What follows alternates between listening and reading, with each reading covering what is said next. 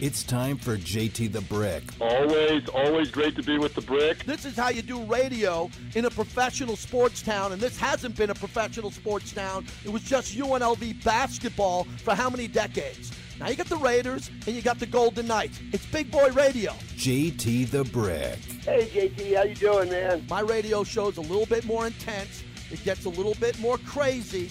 It gets a little bit more emotional. It's Big Boy Radio. And now, here's JT the Brick. What's happening, everybody? JT, hour number two on Raider Nation Radio, brought to you by Sam and Ash Injury Law, salmonashlaw.com, because you deserve what's right. They're my personal friends and injury attorneys. If you get into an accident, get to the side of the road, be safe.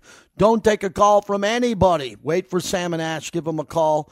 Two for one, two of the best attorneys in town. They'll walk you through it, and they're there for you to win. Sam and Ash Law.com. Amy Purdy is going to join us in a few moments. Southern Nevada Sports Hall of Fame recipient, as the banquet is coming up here. One of my favorite events of the year. We're talking about the Raiders and all the cap space that they'll have coming up here in the next few days. What do they do with that money?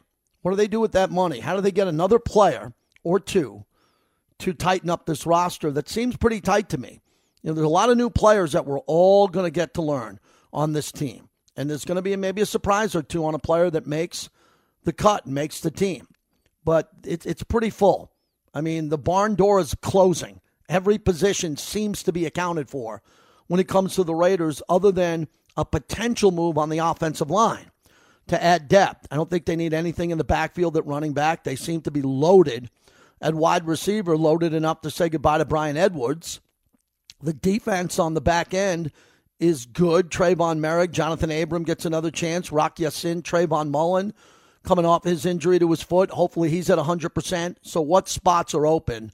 We'll get to that later this hour. Amy Purdy is kind enough to join us, as again I said, getting inducted into the Southern Nevada Sports Hall of Fame. And despite the loss of both legs below the knee, she's a three time Paralympic medalist. She's a model. She's a guest speaker, a motivational speaker, one of the best in the business, and an actress. And she's very inspiring, and I'm thrilled to talk to her. Amy, thanks for doing this. Hope you're well, and congratulations.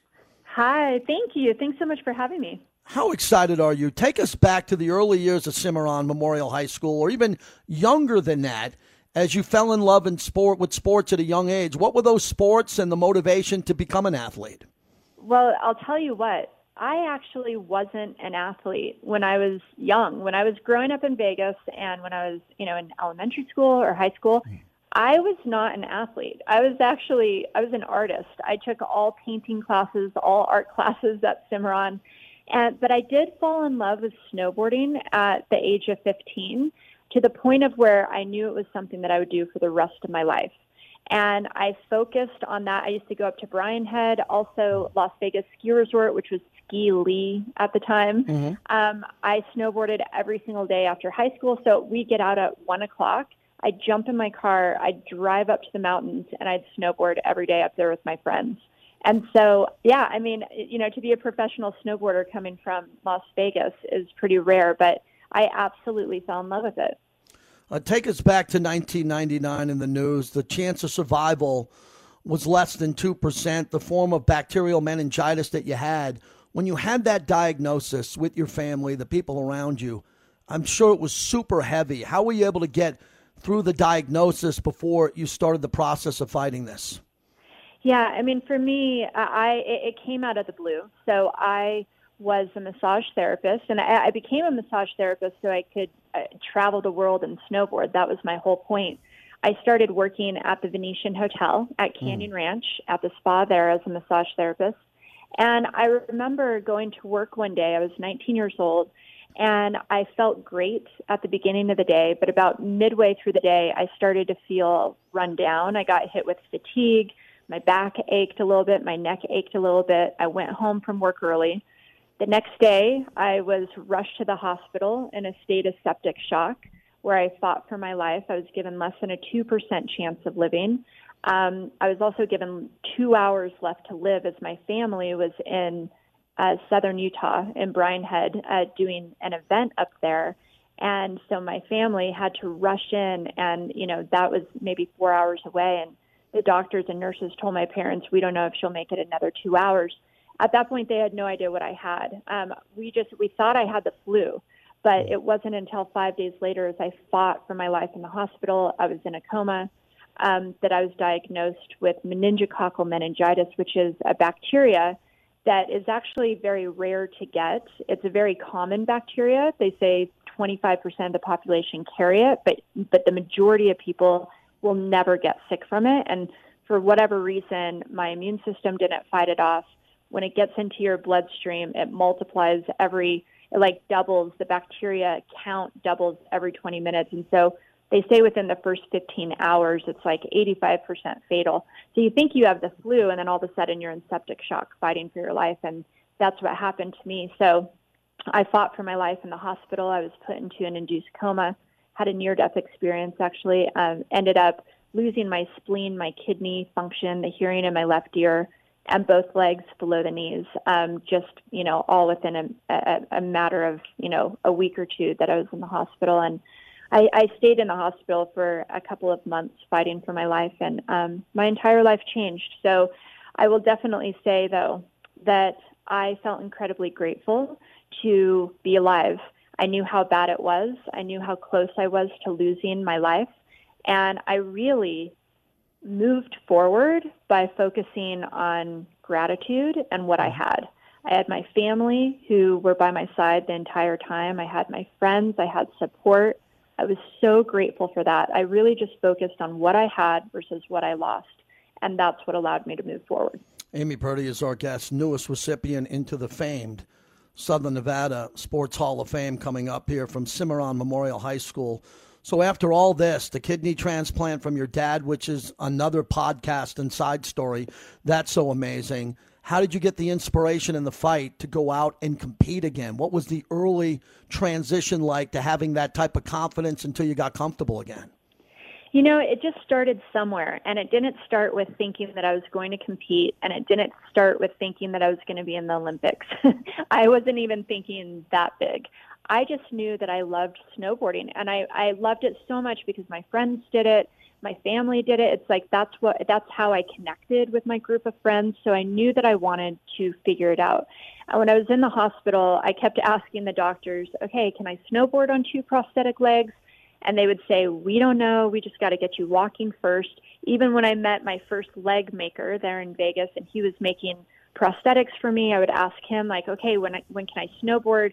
He would say, "I've never seen a double leg amputee snowboard before, so we're just going to have to figure this out." So the drive and passion was there, and that's really what moved me forward. And in fact, that's what moved me through my darkest days is having the passion to move forward and to try to figure this out. I was I was kind of inspired or motivated by the challenge of trying to figure it out. And so I went up to Lee Canyon and tried mm. to snowboard and realized that my feet didn't move the way I needed them to. My ankles wouldn't bend and they came off and there's just so many things that happened and and I was very discouraged, but I also thought, well, if I can figure out a way to keep these feet attached, if I could figure out a way to get my ankles to move in the way I need them, then I probably can do this again. I just got to figure it out. And so I went on this mission and I called every I called every leg manufacturer in the world and asked them if they ever made feet to snowboard in and they said no. So I decided to make a pair of feet myself and I basically took random parts and pieces and Frankenstein these feet together um, that moved in the way that I needed them to. And so that was like the first step was just figuring it out. And then then from there, the feet worked, but they didn't work as good as I wanted them to. Like hmm. as I was progressing and wanted to progress, my feet weren't keeping up with me. And so that's when I started looking for other resources and putting other things together. Now the feet that I snowboard in are a pair of feet that a friend makes in his garage.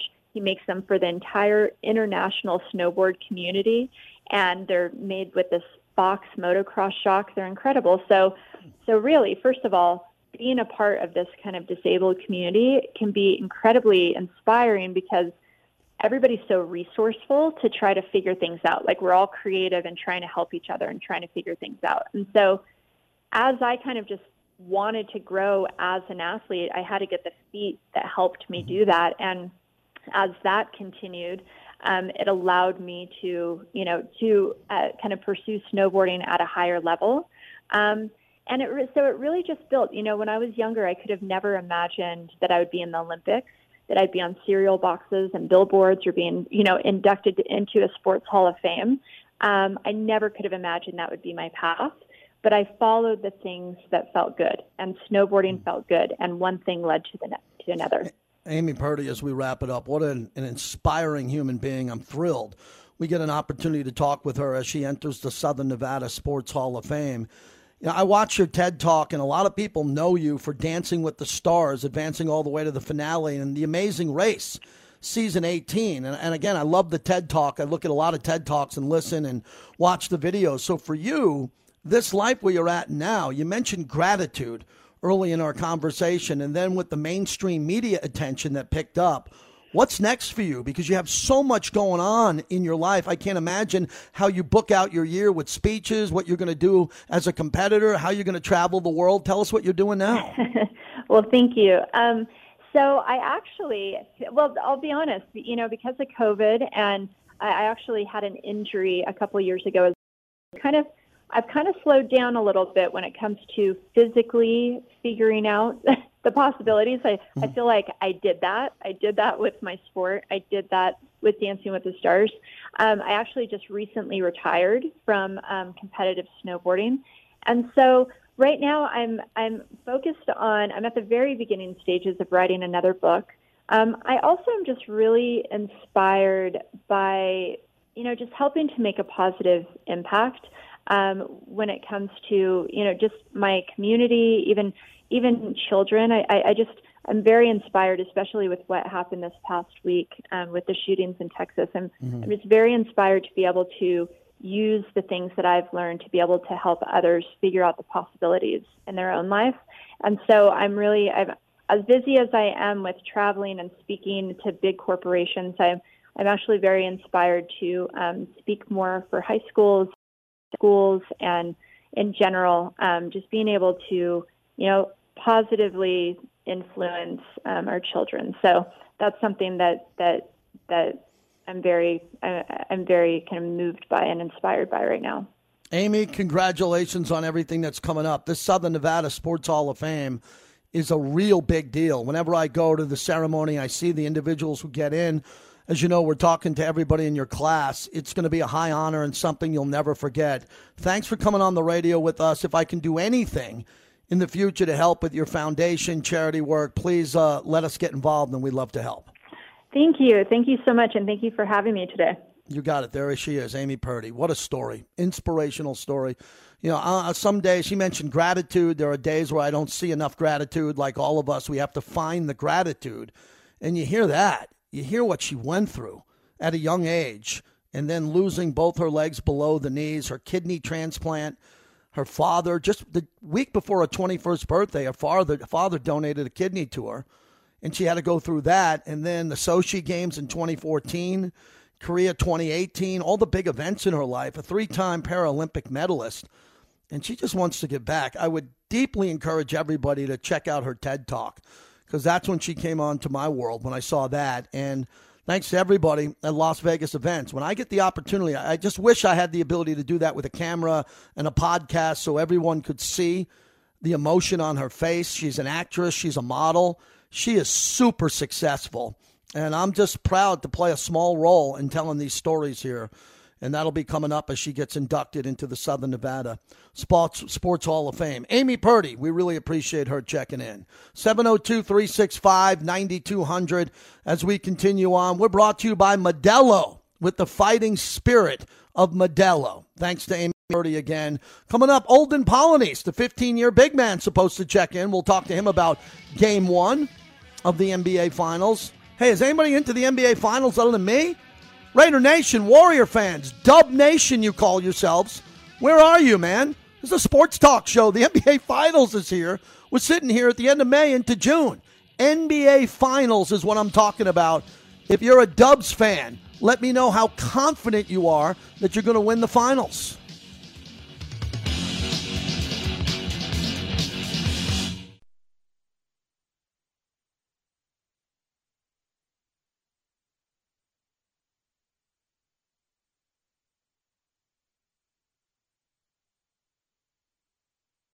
Chest pass to the right wing back over to Draymond. Curry cuts off Draymond. Draymond with four on the clock. Got to go down the lane. Finds Wiggins, goes up and dunked it again. Tim Roye.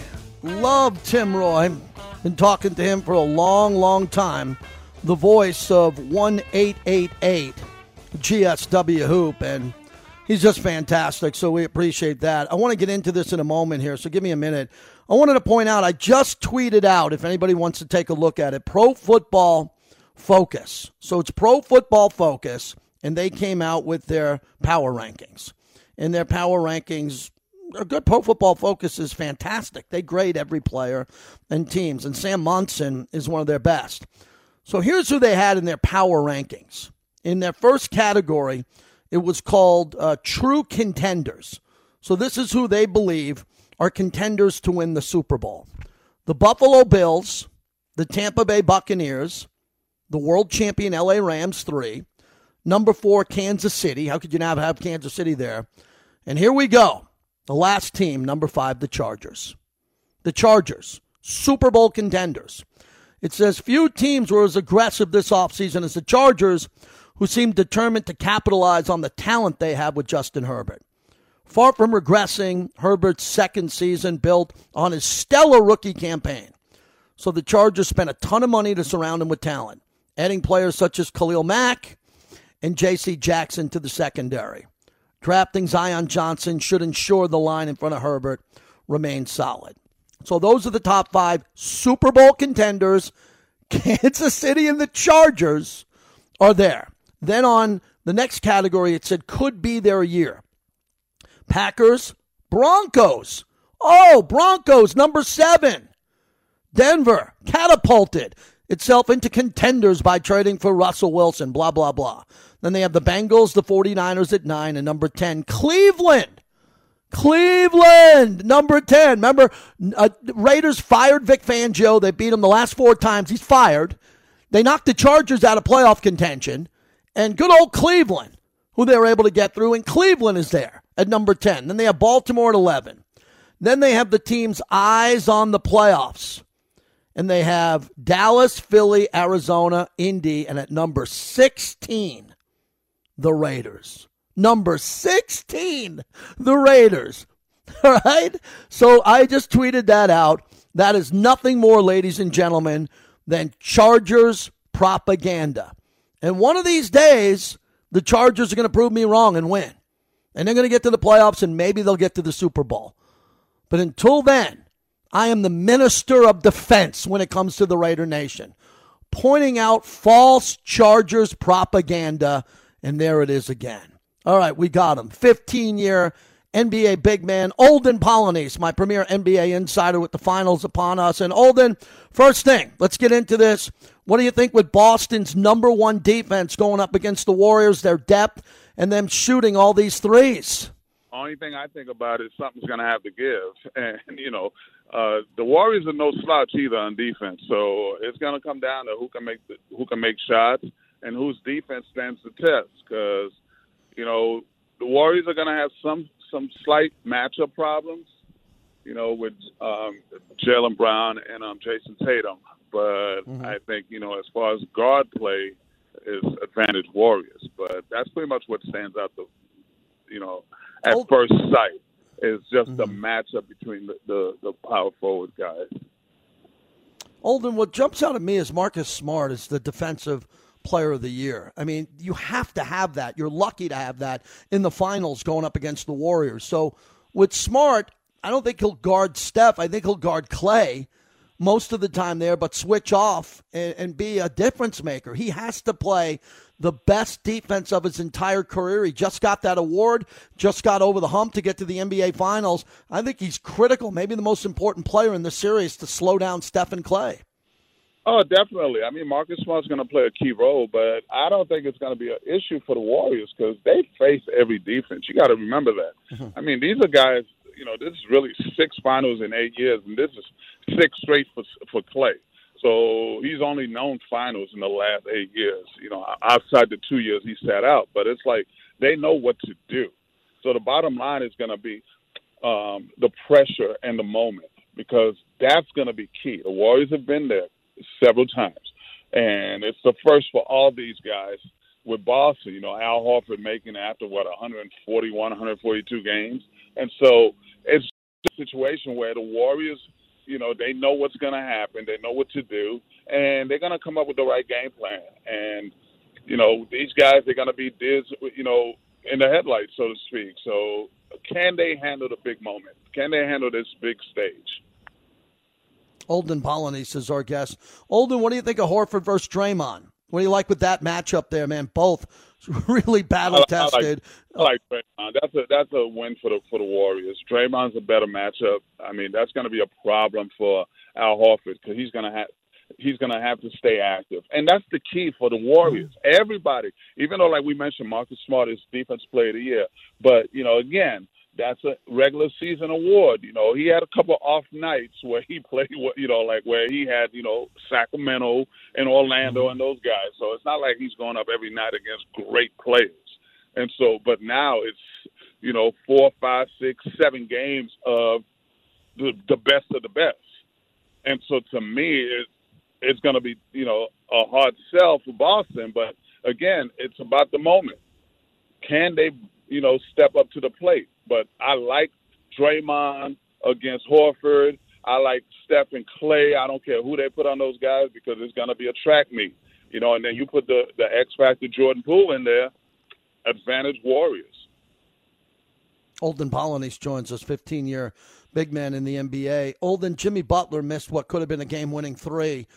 A lot of people are talking about that shot selection uh, down the stretch in the game where he could go around Horford and get to the front of the rim and get a layup or a, get fouled, go to the line, or get an N1 and win it that way. And he settled on a three.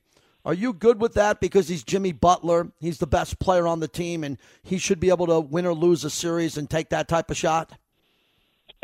The beauty is if he makes that shot, everybody's happy. But because he misses, we're all mad. So it's like I'm okay with it. That's it, you know that's the nature of the beast. You know, you take the shot, you make it great. You know, could he have done something differently? Yeah, but you know that's all hindsight. You know, we all can see things after the fact. But at the end of the day, he played great. He had a great series, and you know that was not where they lost the game. That's where they had a chance to win the game, but that's not where they lost the game. They lost the game in that first half. You know, when they weren't playing defense and you know all the shots they were missing, everything else. That's Butler's fault. Brad Stevens is now president of basketball operations. He coached this team for several years, from 2013 to 2021, and you know coached an All Star game, was a coach of the year, and he he doesn't coach this team to the finals, and Udoka takes over and does. It's kind of surprising, huh? Everybody said Stevens was one hell of a coach. He didn't get over the hump. And now look at all of a sudden the guy who takes over for him is able to do it. Well, sometimes it's kind of like you know it's the reverse Mark Jackson, Steve Kerr, in the with the Warriors. It's similar to that. You know, you can coach a team and get them ready, and then and sometimes your voice is not heard. You know, after a while, and I don't think Brad really wanted to coach anymore. And so it had gotten to the point where he had lost touch with the team, and so they needed a new voice, and they brought him in, you know, new energy, and you know, so Udoka's a really good coach, and he mm-hmm. got these guys playing real extremely well. So, I mean, but it's still you know a team that Brad Stevens put together, you know, as general manager and has coach as well. So it is what it is. You know, you just got to appreciate for what it is. It's like they finally, you know, they finally got over the hump. They made it to the finals, but it's a game seven that really could have gone either way and it's mm. you know that's why I say you know the Warriors are the team to beat. So it didn't matter who came out the East, they're gonna have to go through the Warriors, and that's gonna be a problem. But uh, you know, congratulations to Boston. You know, it's a great season, and it continues. So kudos to all those guys. Olden Polynice as we wrap it up. You know, Olden, we've been talking all year. You've been on with me for many years. You know, we talked about KD and what we were going to see from Brooklyn with Kyrie potentially and Harden. And then we look at what was expected to see from LeBron before the start of the season as they tried to put a super team together. And look what happens now with the Celtics and Warriors, two very good teams. But most people didn't have them. Most people I talked to had Brooklyn being the team that would yeah. be in the Eastern Conference Finals. What are some of the takeaways this year for you on the teams that crashed and burned and didn't do anything and underachieved? And now we see these two great teams in the finals. Well, number one is selfishness, you know, mm-hmm. and whether you know it's Kyrie and the vaccine thing or whatever, but it's like there's a lot of selfishness in basketball, and individual players will never beat a team. And I said this earlier to my guys. You know, you have to play as a unit, and the Warriors in Boston they play as a team, and teams will always beat the great players when they play individually. And so Brooklyn had all those issues, you know, and then Harden, and then Harden was gone. So they had a lot of problems that I knew they weren't going to get over. Mm-hmm. And then the Lakers, they brought in a ball dominant guard to join a ball dominant um, Anthony Davis and a ball dominant LeBron. And so you, you're not going to win with that dynamic. So I don't know what Darvin Ham's going to do with that team, but it's going to be a problem with them because they still have the same players. And unless something changes and there's a shift in, in, in thought process, they're going to still have a bad team that's going to be pretty much, you know, in disarray. And so that's what you always have when you have players like that. They got to buy into a system. And if you're not willing to buy into that system, you're always going to struggle and you're always going to lose. Olden, do you think LeBron likes Ham as the new head coach there? I mean, he, he put out a tweet and emojis and clapping and thrilled and happy for all that there. He was pretty happy for Frank Vogel when he won a championship there. Why do you think this fits with the Lakers this time around? What can you tell us about Ham? You've been well, around the league and have a lot of contacts. What's he like? Well, you almost answered the question yourself. You know, he did the same thing with Vogel, and so and it's a great tweet, and we're all happy. The whole brethren is happy for Darvin Ham. You know, he's paid his dues, and he deserved a head coaching job. I didn't expect it to be the Lakers, to be very honest with you. I thought the Lakers were going to make a big splash and get a big name coach, whatever they had to do, and get it. I don't care if you got to give up a draft pick. You, they should have made a big splash. Now, with that being said, you know, is Darvin Ham going to be a be a guy that can control LeBron and have him run his stuff, or is he going to just continue doing what he's been doing, which is just to, you know, be the the head the head dude in charge of an organization? Because that's pretty much what he is. You know, I love the fact that he's putting up these extremely great numbers at his age, but that's all it is. It's you know, it's empty calories, man. It's not it's not doing anything for you. You know, it's just it's great. He's chasing Kareem and everything else, but that's all it is. It's not conducive to winning a championship. So you believe Darvin Ham's going to have to make a statement? I mean, he's going to be coaching a training camp and preseason games that the season's going to start. And if he doesn't have a better roster, the Lakers are going to have the same problem. I don't care how good of a coach he is. Vogel was a championship coach, and this team train wrecked. So, is there going to be a moment that you think that he's going to have to get with LeBron and talk to LeBron about what his role has to be now. And LeBron always leads by examples. He's the third greatest player of all time. He comes to work and he's an all time great here. But a lot more has to happen, Olden, behind the scenes for the Lakers to get back to the playoffs, let alone have a championship contender again. Most definitely, and I do believe there is a chance that there might be some trades made, and so mm. and, which may involve LeBron. And so it's just you know one of the situations. You know, they they the one domino was Darvin Ham. You know, getting a head coach. Okay, you have Darvin Ham, but I honestly don't believe that this is the team that he needs. It's similar to um, remember when they hired Mike D'Antoni, and then they brought in those mm-hmm. players, and it's like those guys didn't fit Mike D'Antoni's system. Pau Gasol, Dwight Howard, oh, they didn't fit into a running style. So sometimes you know you make the right coach hire, but you have the wrong players, and vice versa. And so to me, that's what I'm going to be looking for to see is Darvin Ham. What's his style of play? Is it going to be similar to what the Milwaukee Bucks ran? You know, but now you need a Giannis to, to make that work and a Khris Middleton. So it's a situation like that. So I don't know yet, but I'm going to keep my ears to the ground and, you know, try and get some info on that one. Last one, Olden. Who do you like in the finals, Warriors or Celtics? How many games? I'm not changing my mind. I said the Warriors months ago. I'm still going with the Warriors. Klay Thompson makes all the difference in the world, and the Warriors are back. So I got them in six. Thanks, Olden. Good to talk to you. We'll talk to you on the back end of the finals. Thanks again. All right. Thanks, Olden. Olden Polynice going with the Warriors, and I'm going with the Warriors too. And I don't think Boston can win the series, but I wouldn't be shocked if they did with their defense. But I just think the Warriors' experience is just a little bit too much Uh, we'll get into that. Dub Nation Warrior fans who are listening because they're streaming Raiders radio. Remember back in the day, the Raiders and the Warriors were on the fla- same flagship station? Well, they're not anymore down here in Vegas, but we love talking Warriors. They move the needle. Coming up next, my review of Top Gun Maverick. I give every review one to five bricks. If you follow me on Twitter, you saw it. I'll tell you about that movie. Saw it last night.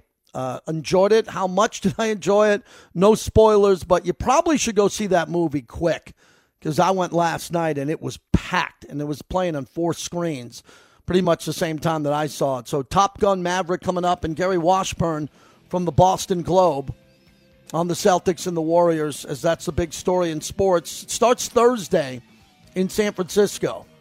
Right there, cow pa- uh, the Dogpatch not too far away from the ballpark in San Francisco. What they used to call it, Pac Bell, Oracle, all the name changes. Now it's the Chase Center for the Warriors. Gary Washburn, who's covering the story nationally for the Boston Globe, and Top Gun Maverick next.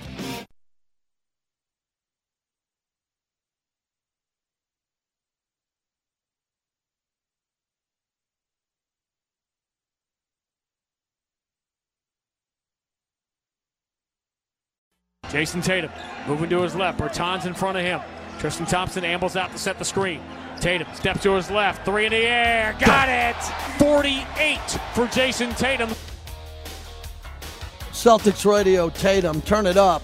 Here it is. Danger Zone. Kenny Loggins. I saw Top Gun Maverick last night. I loved it. Four out of five bricks. Now, my four and a half and fives are for The Godfather, Raging Bull, Platoon, the greatest movies of all time. So to get a four bricks out of five is a lot. I love the picture. I thought it was great. Uh, Tom Cruise, Jerry Bruckheimer produced it. Cruise was amazing. It's incredible how good he looks. And this movie's been in the can a couple of years. He reprises his role. And I love the action sequences. The technology is so much better. Remember, 36 years ago, the original. We're not talking 15 years ago. When you look back at this movie, it was going to take a lot. It was going to take a lot to top it, and it was better. Over three decades after the events of Top Gun, Captain Pete Maverick Mitchell, the test pilot, the captain, no higher up than that, no spoilers, goes back to Top Gun on a special assignment as an instructor. And I just loved it. I thought it was incredible. My sons loved it. My wife loved it. Look, the movie's great. It is a great movie because of what they're doing in the air. You know, you look at a Marvel movie and they have all these special effects, which are incredible. But what they're doing with these special effects in real time, these Top Gun jets are incredible. I thought it was fantastic. On the edge of your seat, the entire movie, especially the last 20, 30 minutes, were exceptional. So this is all good. Loving it. Go see it because everybody's seeing it, and you want to be able to not be that guy or gal sitting in a bar going, no, no, no, don't tell me. Go see this movie. It was better than I expected, and it was really cool just being in the movies with my wife and sons. My wife and I go to the movies all the time. We haven't been since COVID, so what's that, over two years? And my sons, I don't know, drain my bank account because they go to the movies constantly. And my son, this was the third time my youngest son saw the movie and we enjoyed it. And he loved it the third time too. So I had a great time. Top Gun Maverick, go see it. And Cruise is incredible. Uh, and one last thing on this: before the movie started, it was great to be in the movie theater as all the previews were coming. Right, so the preview after preview. So they show the preview of the latest Michigan, uh, Mission Impossible with Tom Cruise, and it's part one of a two-part movie that's coming out. Two parts in the latest edition of Mission Impossible it felt like it was better than Top Gun and it looked better than any Daniel Craig trailer that I've seen for Bond. And I love the Bond movies. So I, Tom Cruise, I hope the Academy or someone does something special for Tom Cruise for saving the movie industry, for taking the movie industry and putting it on its back with Top Gun and Mission Impossible coming out because he's incredible and he was unbelievable on Born on the Fourth of July. He was incredible in Rain Man. I thought he should have won an Academy Award earlier in his career. He's not going to win one for Top Gun Maverick, but I hope the Academy does something for him somewhere down the road because he's incredible and he looked great in this picture. All right, from the Boston Globe, National national NBA insider. Been talking to him for a long time, but it's been a while. Gary Washburn, kind enough to join us. And Gary, thanks to come on. And a UC Berkeley grad is going to be watching Boston going up against the Warriors here. How are you? How's it going, JT? you did a little research. Uh, yeah, it's, it's, it's going to be a fascinating series. I think a series that uh, a lot of NBA fans were, were looking for. Two intriguing teams, and obviously East Coast, West Coast, and two uh, historic franchises. One that's obviously got the great recent history, and the other has got the the great long history. Gary, I want to know your opinion from covering this series in Boston so closely and the rest of the league. How much energy did they expend with the Bucks, Brooklyn, now a really great Jimmy Butler led Heat team because the Warriors have had a cupcake walk to the finals. No one expected Phoenix not to be there. The Warriors feast on Dallas, no Ja uh, at some point in the Memphis series here. It just seems like Boston put in a lot more work to get here than the Warriors. Yeah, you're right, JT. Um, you know, a, a sweep against Brooklyn, but uh, with a total of 18 points of differential, so mm-hmm. four tough games against the Nets, and then seven game series uh, against the Bucks and the Heat. So they're tested now. You know, is the team tired? Of course, but I think when you you know your your core of your team is in their mid 20s and early 20s, uh, you're going to have that energy. Now, Al Horford obviously about to turn 36 in a couple of days. Uh, might have something different to say, but I think this is a team that has enough energy, especially with a couple of days off before Game One, and this series spread out to compete favorably. I know they're tired uh, because this was an exhausting series. It's been an exhausting run, you know, to be down three two to the Bucks, then come back and then be up three two, lose Game Six at home, and have to go all the way down to South Beach and get Game Seven. But I do think, considering the situation, their first time here, they're going to be newbies here to everything, the media day, the just all of the glitz and the glamour that comes with the finals, I think they'll be prepared. Yeah, I do too. I think they're coached well. I think they'll be prepared. Gary Washburn, kind enough to join us, Boston Globe national NBA writer, uh, does a brilliant job, also an author. Gary, I, I, like Marcus Smart in this series because I think Ime Udoka's got to probably have to remind him, as being the defensive player of the year, he has to elevate his game even higher, and he took it to the highest, winning that award. What do you expect with the matchups? I don't expect him to exclusively be on Steph and chasing him. I see him switching off with Klay and moving around when Poole comes in. He's the best defender on the court. What do you expect to see from him? What will his role be? Yeah, I think he'll be that kind of that Swiss Army knife. I think he'll be on a lot of guys. I mean, uh, there'll be times he'll probably be on Kevon Looney for a, a few moments. He'll be on Andrew Wiggins for for stretches. He'll be on on, on Klay. You know, I don't know how much they'll guard Draymond in, in terms of just really having a guy stick to him, but I think he'll be on everybody because this is a switching defense, a defense that relies on having five strong defenders on the floor. So they trust each other enough to switch, and that every guy is capable of, of, of guarding whoever they're switched on to, and that's key. But that also means you got to be more precise, especially with the Warriors when they have, you know, good three point shooters and obviously the great one, the greatest of all time in Curry, Thompson who's getting better after his injury, Wiggins who has uh, who can be streaky, and then Jordan Poole who can come off the bench and fill it up too. In addition to guys like Otto Porter, uh, you know, so they have to be precise in this series defensively. That's where it's going to be won or lost. Is how can you stop you know, Steph from going from 10 threes or Klay from going from 10 threes or their ball movement from burning your defense and giving them open threes or easy layups because the Warriors slice and dice defenses. They're just so precise. They don't have a guy who, you know, unless he's hitting threes, is going to go for 47 points um, and, and 20 free throws like a Jimmy Butler. They are going to beat you uh, with more of a teamwork phase. And I think that the Celtics are going to have to be prepared to kind of switch up defensively a little bit because they're so much different than the Heat. Gary Washburn joins us from the Boston Globe, the NBA national writer, who does a brilliant job. Now, let me jump in and ask you about a really big matchup Horford and Draymond. Don't know exactly what it's going to be like all the time, but Draymond's a trash talker. I think he abuses the refs. I think he's in their face. If I'm the refs, I want to tee him up from time to time. He'll take it and he'll push the envelope. Horford is an elite veteran playing his best playoff basketball there. I think he's got to get in there and frustrate Draymond. He's got to put his hands on him. He's got to put his hands in his lower back. He's got to talk to him. He's got to get Draymond going because Horford is a veteran who understands how to play the game mentally and physically. What do you expect as those two great players go after each other? Yeah, I do think it'll be an interesting matchup, you know, because obviously Draymond is a guy who is going to obviously never stop talking. He's going to, but he talks, you know, obviously a great talker on defense in terms of telling his guys where to be, but also to the refs, also to the opposing team.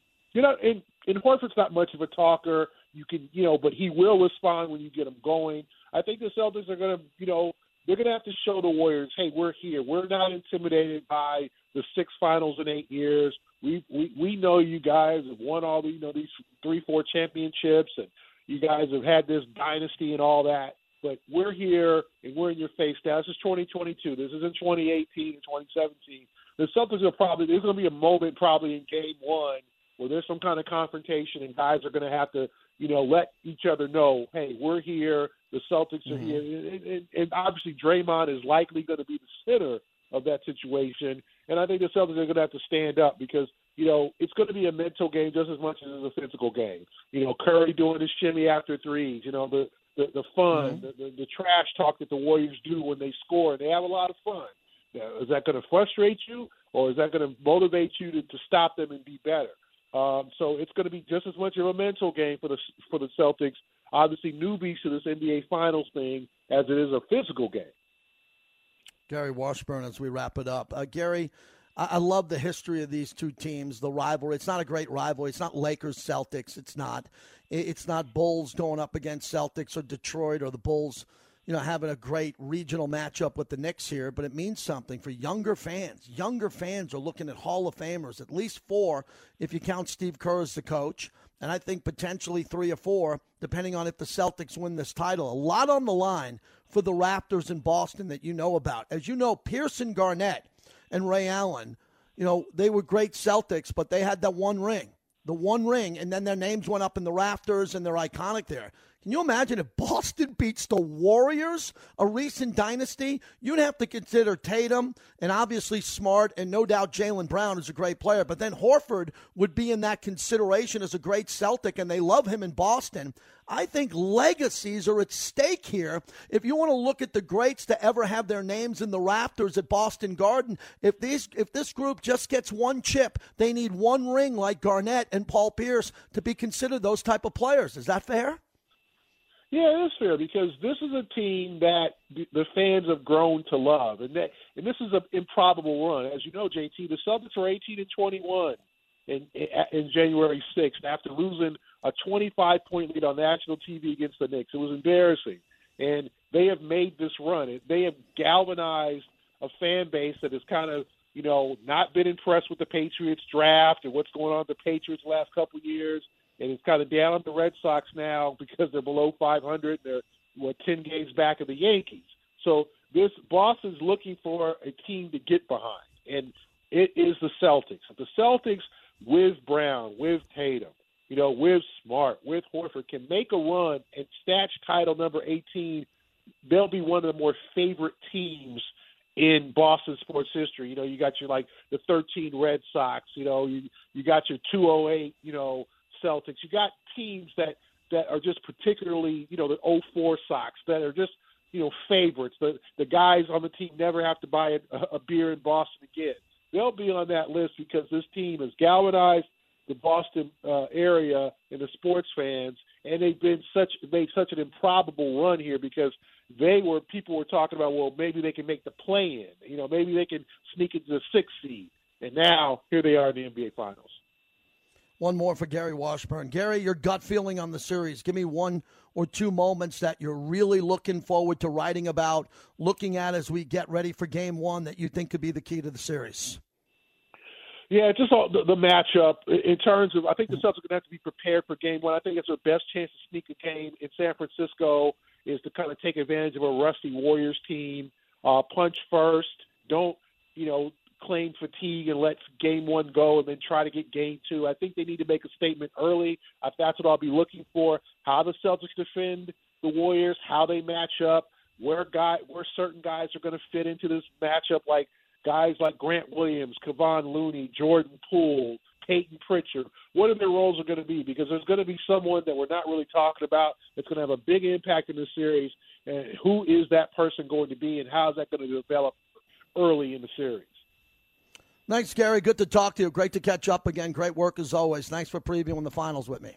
Thank you, JT. Appreciate it. Thank you, Gary. And he's fantastic. And follow him at G Watchburn. He's fantastic on this series here. And I think it's a legacy play for the Warriors because the Warriors want to get another ring without Durant. They want they had the ring before Durant, the two with Durant. If they get one after him, it'll be amazing. If they don't win one with Kevin Durant, they'll have one without Durant. And you know, look at the Warriors.